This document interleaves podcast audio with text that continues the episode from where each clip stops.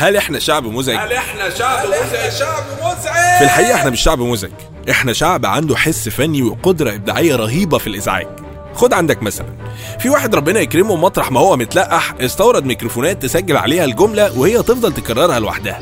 وطبعا الباعة الجاهلين مش هيفوتوا فرصة إزعاج زي دي. تنزل أي مكان فرشين فيه زي العتبة. يجي لك انهيار عصبي 50 ميكروفون وكل واحد ماسك على كلمة وبيكررها. بطاريه ب 8 ونص على التجربة بطاريه ب 8 ونص على التجربة. اي حاجة على الفرصه أيوه الشبشب أبو حاجة.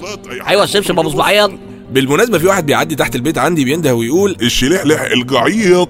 ما هو حاجة من الاتنين. يا هو مش عارف هو بيبيع إيه أصلا فبيقول أي كلام وخلاص. يا إما هو مكار وبيشتغلنا علشان نطلع البلكونة ونشوف هو بيبيع إيه. بس مش دي المشكلة. المشكلة إنه مش مقتنع إن الميكروفون اللي ماسكه بيضخم الصوت وعمال يجعر فيه.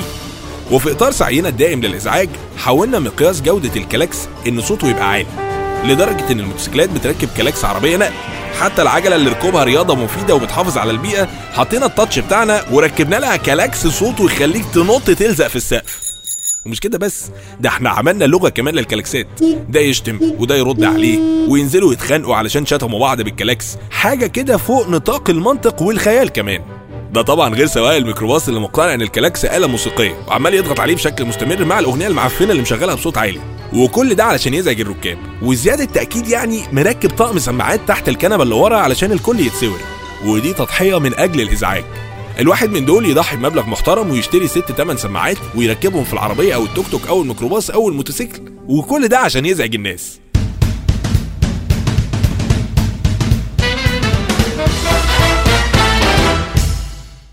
إنجازاتنا في مجال الإزعاج ما تتعدش. الشاب دي جي المواصلات العامة وده اللي بيشغل نفس الأغنية المعفنة على الموبايل بتاعه بصوت عالي.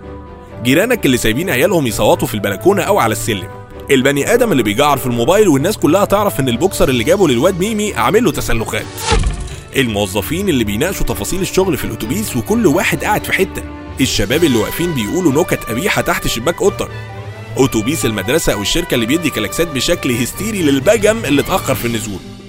العربية اللي إنذارها شغال علشان حارس العمارة بينظفها وصاحبها التنح مش طالبة معاه يضغط على الزرار ويوقف الصوت. لو سألت أي حد من دول أنت ليه بتعمل دوشة هيقول لك 50 مبرر علشان يطلع نفسه صح.